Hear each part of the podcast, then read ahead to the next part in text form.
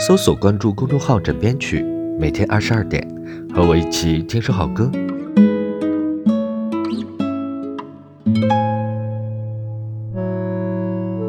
这首歌呢是出自关于莉莉周的一切片头那段少年在田野里摇曳的场景的插曲，一首非常像致幻剂的插曲。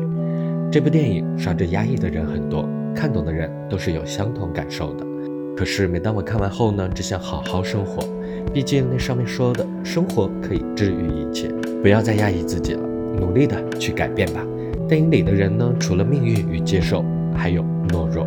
好了，每天二十二点和我一起听首好歌，微信搜索公众号“枕边曲”，关注我。Good night，好梦，安眠。